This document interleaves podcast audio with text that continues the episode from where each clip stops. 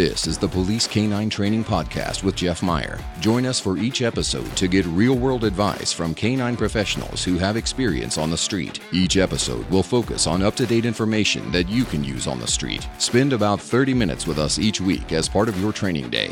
Our goal at Police Canine Training is to make every canine team be the best they can be. Hello, everyone. This is Jeff Meyer with the Police Canine Training Podcast. Glad you joined me again today for another uh, podcast. Today, we're going to talk about some of the common mistakes that I've seen people do across the country when I'm traveling when they're teaching building search. And when you first teach your dog how to search in a building, that's where he's going to learn that type of game. And I think it's really important then to set the ground rules for the dog so he understands how to use his nose to find people and not rely on you for any type of cueing or assistance. And that's what I, I see. It's same with if uh, if you attend like my marker class or anything like that. I'm a big advocate of letting dogs self learn and not solve all of the dog's puzzles for them. Instead, I like to teach them to start using their own mind and figure out how to how to find the target odor, whether it's a, uh, in a detection scenario or in a patrol scenario. And once you get a dog trying to figure out their own puzzles and doing their own thing, you're going to get a much more reliable dog. Sometimes it takes a little bit longer to train the dog, but he's going to be much more reliable. And one of the biggest mistakes that I see, and I can read it as soon as I see the dog, and it's so common, it's it's really frustrating to me, is a lot of people when the dog is searching and as he's in a building and the decoy can see the dog and he's working it out, whether the door is cracked or whatever the scenario is, they will either hiss at the dog or shuffle their feet or tap on the door. They'll do something that will trigger the dog's nose, or I'm sorry, to trigger his ears and shut his nose off and get him to start listening. That'll usually get him close to the, the odor, and then between the, the noise and the odor, the dog will usually bark and is then rewarded, usually by the door opening, for example, and he gets to bite the decoy.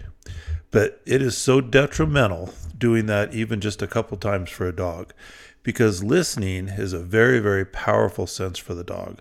They have very keen sense. And if they're rewarded by listening, even just a few times at the very beginning, you're going to fight that problem everywhere for the whole length of the, the, time you work that dog.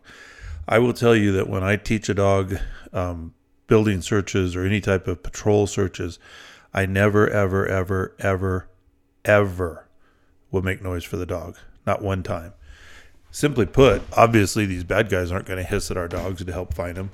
So when the dogs are used to getting close to odor, and then they've been taught from the very beginning, and then I see even experienced dogs with experienced trainers and decoys that have been out there for several years. I'll watch when they're training, and the dog will be working an area, and then he stops and he starts listening because that's how he's successful and then the decoy will say Psst, and then the dog will get close to the decoy, bark, and then get rewarded again for shedding his nose off. And if you just take, you know, close your eyes and just think about it, it, it makes no sense whatsoever. People do it because I think it's it's twofold. I think some some trainers want to look like they're ultra successful very fast, and some trainers I think just simply don't know how to do modular training in a way to set it up so that the dog can be successful using his nose and just his nose. So if you're doing that with your dog, I can tell you right now, it's going to create issues and it's going to create issues long term. I'll give you an example. We had a dog in, in our agency that failed out of the patrol side and ended up being a narc dog. And when I went, to, and I did none of the patrol dog training, but the, the trainer at that time was big on making noises because it looked successful. It's smoke and mirrors stuff. Um, but when I went to help them with just the the detection side of that dog, even in detection, that dog would get. He was a pretty decent detection dog, but when he'd get near odor, he'd stop and he'd stand there.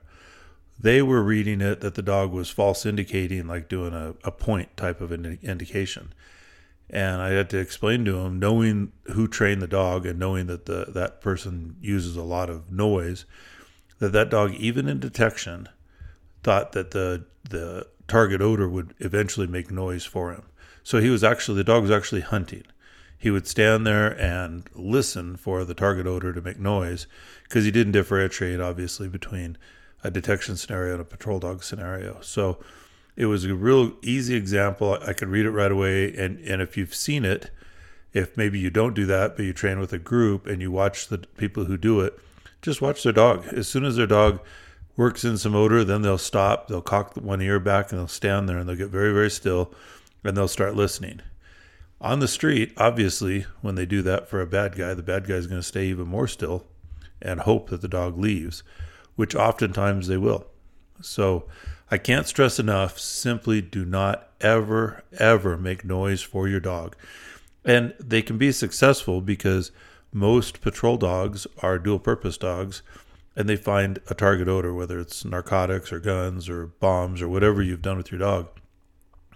And clearly, if it's say if it's a patrol narcotics dog, I had this discussion with somebody one time, and he was telling me all the positives about making noise, and I, you know, was arguing the other way. And then finally, I asked him, you know, can your dog find cocaine? He's like, oh yeah, he's really good. I said, does cocaine ever make noise? He's like, no. I said, so what did you do? And he said, you know, we made it easier odor at the time so the dog could find it and then built up to making it harder and harder. The dog was successful by working harder to find the odor. Once he said that, it was kind of a light came on. He's like, I think I probably should have done the same thing with patrol dogs. And that's how I would do it. So again, it's it's a very, very common thing. Um, if you've been doing it for a long time, you have a long road ahead of you to get the dog to shut his ears off and turn his nose back on. And what I would do if you have a dog that's doing that is simply set up easier scenarios where the dog, like maybe a cracked door in a kind of a semi or pretty dark area, where the dog's going to have to turn his nose on to find the decoy and maybe push the door open a little bit or bark at a door if he can't push it open. But wait him out and do not let him stand there and if he is standing away from the odor and he's clearly not working the odor and he's just standing there and he starts listening and then he starts barking, I'd wait him out some more. Make it so that his nose is what's successful. And it's going to take a long time, if ever, if you're going to extinguish that. But again, I've seen all over the country. I was just recently in another state doing a, a an e-collar seminar, and then we did like a short kind of tactical little building search at the end to show some of the control that the handlers had now. And it was a very, very, very easy search. And a couple of the dogs would not have uh, worked it out, but and I just kind of stayed out of it. It was a training group that they did their thing, but the dogs uh, kind of stopped, and then the decoy would hiss at them. Then the dog would work his way to the decoy. I just think that is a it's a very common thing and it's super, super detrimental. So, by saying all that, then I like to offer, you know, I think that's a mistake. So, what would I do to, to fix that? Or how would I avoid it to begin with? And the way that I like to teach dogs in building searches is that they're only successful using their nose. So, first, I'll have the dog that, you know, he's been out on the field, he's been biting a bite suit he you know we started working some control around it. You know his, his, desire to bite the bite suit is very high and we've been doing that probably for at least a week or two weeks outdoors. Now before what we would do is when we went into a building we didn't make noise but we would do step by step by step. So what we would do at the time is we'd go into like a school and the dog hadn't been in the school. We'd have a decoy down the hallway make a little noise, or, or sorry, not make a noise, just kind of move, get the dog's attention, and then run down a hallway around a corner, teach the dog to run around a corner and look for this guy. Then we would bring the dog back and we'd start doing kind of a peekaboo around a door. We'd show the, the dog that the decoy is behind the door, tease him up, get him to start barking, and when he barked, we'd open the door and give him a bite. And what we wanted the dog to do was start chaining in that he can go search the building and then if the guy's behind a door or in an inaccessible area to bark and the decoy will, will then be available to him. That worked pretty good but it was quite a few steps. So uh, quite a while back when i was training a, a dog i thought i'm going to avoid all of those extra steps. I had the dog that was again he was he liked biting the bite suit. He knew what a bite suit and a, a person in a bite suit smelled like We had done a little bit of short searches outdoors with them where dogs are stronger outdoors. Then we went into a school, and this school had a short hallway that dead ended, and on the, the hallway it had four doors. So I closed three of those doors, put a decoy behind one of the doors with his foot at the door. So if the dog pushed a little bit, he could get access to the decoy. And the lights were about half on, so it was a little bit dark. It wasn't real bright. And then we just brought the dog in and told him to search. That was the first time, as it was a European bred and, and raised dog, he had not been in buildings too much, if hardly at all. And the building didn't bother him. We had tested him in that, but we hadn't really done it. We had not done any searching in him. So we put him in that hallway, and he really only had, there was no lockers in the hallway. So it was pretty much four doors and then solid walls. So we really didn't have a whole lot of options for him, which we wanted to limit his options. Just like if you've listened to any of my marker training stuff, we limit their options and let the odor draw them in. So all we did is let that dog go. Told him to his search command he started walking around, didn't really understand what he was doing at all. We had not shown him the decoy walking in the building. We had not pre stemmed him, if you will, down a hallway. None of that at all. We had set the decoy up. Then we specifically brought the dog in from another door where he didn't see all the cars. I wanted it to be as sterile as possible. So the dog was walking around just being a dog, pretty much, kind of investigate things. Then all of a sudden, you could see the dog head check that odor, like, whoa, I like that odor. I know that odor of a, a guy in a bite suit. Went straight to the door. It was probably two or three inches open. Had the decoy kind of had his foot and his leg pushed right into the door. So his foot was still protected, but the leg of the bite suit. The dog couldn't quite bite it until he pushed the door just a little bit. And I told the decoy, don't fight the dog at all. If he shows a little desire and pushes a little bit, let him have a bite. The dog did that right away. He walked around for a second, smelled that, went straight in and bit, was real happy. We ran the dog out of the building. We moved the decoy to another part of the building that we had already pre scouted, so we didn't have to wait too long. And brought the dog back in. Same exact game, same easy find, same thing. And we did that three or four times that night. Just showed him that if you turn your nose on and you have a little bit of tenacity, you're going to get a bite this guy. And that was the end of our building search training for that evening. I just wanted to plant the seed for that dog to let him see that you know there is there there could be this this uh, guy in a bite suit that you like. He might be in a building. Then the next night we found a different building, set it all up, uh, did exactly the same exercise, easy find, easy uh, access to the decoy. Just showed the dog you know your nose and a little bit of tenacity when we did the second one that night, I had the decoy hold the door just a little bit. So the dog really had to kind of push a lot harder. And he knew that tenacity, the dog knew that tenacity would help him. So he did push a little bit harder and got the bite. We ran the dog out the building. We set it up in a different hallway. We did exactly the same thing. And on that one, the door was closed a little bit more. The dog actually had four or five doors to pick from, but not too much. He went in there hot, looking for that bite suit odor with a suspect in it, completely ready, you know, to, to use his nose and understand it. Now, some people would say, oh, your dog will only search for a guy with a bite suit. We have to start somewhere, and the odor of the bite suit and the suspect is, is a lot of odor. And that's a good way to, to get the dog involved and rewarded right away. Obviously, as we're training the dog, we're going to start extinguishing the bite suit and doing civil hides and muzzle hides and changing it all up so that it's the person, not the bite suit. Um, one thing I'm, I'm not real big on sleeves because I don't like the presentation that you have to give to the dog with the sleeves. So I, I prefer a full body bite suit. So we did the same thing and had the dog this time. The door was just cracked a little bit. The dog clearly knew that his, uh, you know, his his desired object of this person in this bite suit was on the other side of the door. Didn't want to leave it. Pushed, pushed, pushed. Finally, as he halfway barked, the decoy was ready for it. Door came open. Dog was like, okay, so I got to find the odor, bark, and then I got to bite this guy. We stayed out of it altogether. Uh, not once did I tell the dog to bark. I didn't direct him how to find it. Nobody made noise for the dog. It was just odor, and then his tenacity first held it there. Then the bark got the door to open. We continue down that path for the next you know week, two weeks, and make those searches longer and harder and more inaccessible. And that's when we might start doing some civil hides where the dog will find a person with you know that's safe behind a you know something where there is no bite suit odor, but he's he's interested because he knows he's hunting for him.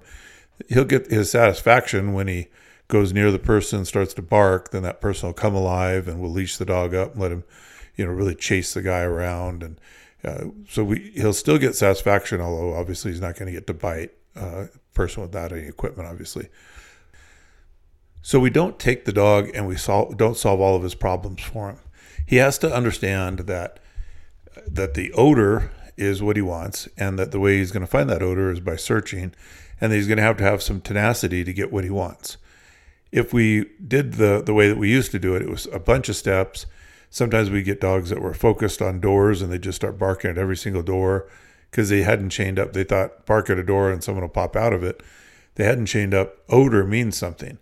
So by eliminating a bunch of the steps that we did when I first started and just focusing on on limiting the dog's options, three or four doors in a dead end hallway, have some odor available, let the dog figure it out, and then reward him when he shows the tenacity of that odor. We would build a searching uh, machine that would stay with the odor and would bite, you know, when it when it was available to him, without ever expecting to make that the decoy would make noise for him. So again, if you think, if you just kind of stop and think, yeah, you know, we've always made noise for our decoys. The reasons for that, I think, were uh, again, I think some people just didn't know how to be successful without it, and had never really thought about how truly detrimental it is. But I can assure you that making noise during like building searches or outdoor searches or whatever for for your dog, whether he's new or if he's been around for a long time, making noise for a patrol dog is very, very, very, very detrimental. And I would encourage everybody to really think about it and not make noise for them and just let them figure it out with their nose and uh, search that way. So hopefully that's uh, you know something food for thought. If you uh, do it yourself or people do it in your training group, maybe they'll bring up a little discussion here on your next training day and, and kind of figure out what to think of it. So while we're on the subject of searching and how to teach a dog to search, I also would like to encourage you to kind of think about the picture that you're sending to your dog in what he's looking for on a search, whether it's outdoors or indoors.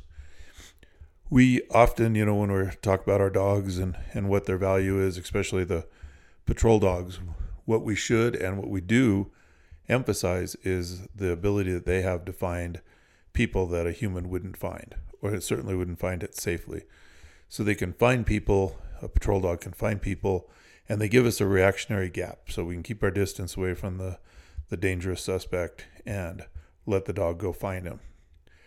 I can tell you from doing this from a long time for a long time and finding lots and lots of people. It was very, very rare that the suspect that we were out doing area search for was right out in the middle of the open and like say sitting in a lawn chair. In fact, I can't think of a single time it ever happened. But what I see sometimes in training, and it's real common, and I'll, I'll see it in, you know, as I travel around or when I'm training with other people, or I see, like a lot of times I'll see it maybe on a, like one of the Facebook groups or something, people setting up a, a scenario where there's a decoy completely passive, either in a bite suit or with no equipment. The dog will be in a muzzle, say sitting in the middle of a room in a chair, and what they're encouraging the dog to do is go in and, and bite this uh, suspect who's sitting in the chair. I, what they're trying to show, I assume, is that the dog will, you know, respond to the command of, of an apprehension, you know, on a person who's, you know, showing mostly passive behavior. But what are we teaching the dog when we do that? We're teaching them that everybody they see when they're out searching could be a target. And um, if you're if you work in a busy area, and when I mean busy, maybe uh, could either be busy with a lot of calls or an area where you have a lot of uh, pedestrian traffic in your search areas, or if you end up in like a lot of people's yards. The um, when I when I was a patrol dog handler, we did 95% of our searches off lead, and we were in residential areas, so we'd go in someone's backyard. The last thing I wanted my dog to do would be to go through the gate around the corner and have him start thinking that if there's somebody sitting in the lawn chair, that I'm going to go drill this guy right off the bat and have the dog be visual and looking for people sitting in a lawn chair. Instead, I want my dog to go thinking, I need to use my nose and check all these bushes and the shed and every little nook and cranny of this yard to find a person who's hiding from the police, not the homeowner who just stepped out to see what was going on. So when you start painting the picture for the dog that passive people who are doing normal things in the search area are biteable, you're going to start having more issues. Both obviously with uh, dog bites that you you know that you don't want accidental bites on citizens. Also, you're going to get the dogs who are. I mean, let's face it. I always say, dogs are like us and they're government employees. So, like any government employee, we're going to do the minimum we have to do. So, if the dog thinks he can be successful by running into a search area and just using his eyes and looking for somebody sitting in a chair or standing still in the middle of the yard, then they're going to do that first. I want my dog to be uh, in the mindset that I've got to activate my nose and work really hard to find this inaccessible suspect and figure out how to get to him. When you paint that picture, again, you get a dog that that is thinking uh, that I'm gonna go find a bad guy, and that's where bad guys hide. So I'm sure that you know um, people could probably come up with a few exceptions where on a SWAT deal, you know, we had a passive guy on a couch and we wanted to have the dog bite him. We have other tools for that if the dog's you know having a hard time with that we do have other, you know, less lethal impact tools that we can use. There's a lot of things we can do, but I can assure you that the far, far majority of people that are found on dog searches are hiding and they're not sitting in the middle of a room of, say, a school library next to all the books, just sitting there minding their own business. So think about, again, when you're training with your dogs, just think about the picture that you're painting for that dog and have them start thinking that I want to find people who are inaccessible and I've got to use my nose to do it. So it all kind of chains in together as to, you know, the first part of this podcast about just make the dog believe that he's got to use his nose, find the odor, and be tenacious to it, and he'll be rewarded for that. Those simple steps, I think, will help your patrol dog perform better, both uh, on the street and also in training. Because when you're, you know, if you came to my training and I was the decoy, uh, a lot of times there was other agencies who their dogs had trouble with with a pretty simple thing because I simply refused to ever make noise for the decoy. And sometimes I'd have the handler say, "Go ahead and make noise," and I'd tell him, "No, uh, you know, I'm just not going to do it." So uh, as a decoy, I refuse to do it. As a trainer, I refuse to do it because it. I truly believe it's very, very detrimental to the dogs. So if you have any questions on that or need some help trying to kind of figure out how to work through it if it's a problem, just reach out to me. The best way to reach me is by email, and that's uh, jeffmeyer1 at outlook.com. Jeffmeyer1 at outlook.com. I'll put that uh, email address in the show notes as always. And I, I welcome everybody's feedback. Uh, if you want to contact me about this or any other subjects, or if you have some people that you want me to interview on this podcast, I'm, I'm open to all that. So check that out. Check out uh, my web. My new website is uh, policecanine, policek9training.net it's got the calendar of the different classes that I'll be doing upcoming. So we're starting to kind of figure out all of uh, next year's uh, classes for 2024. So we'll start putting more on there. If you want to host a class, just reach out to me. I make it real easy. We do lots of different classes. All that information is on our website also. So thanks for listening and be safe out there.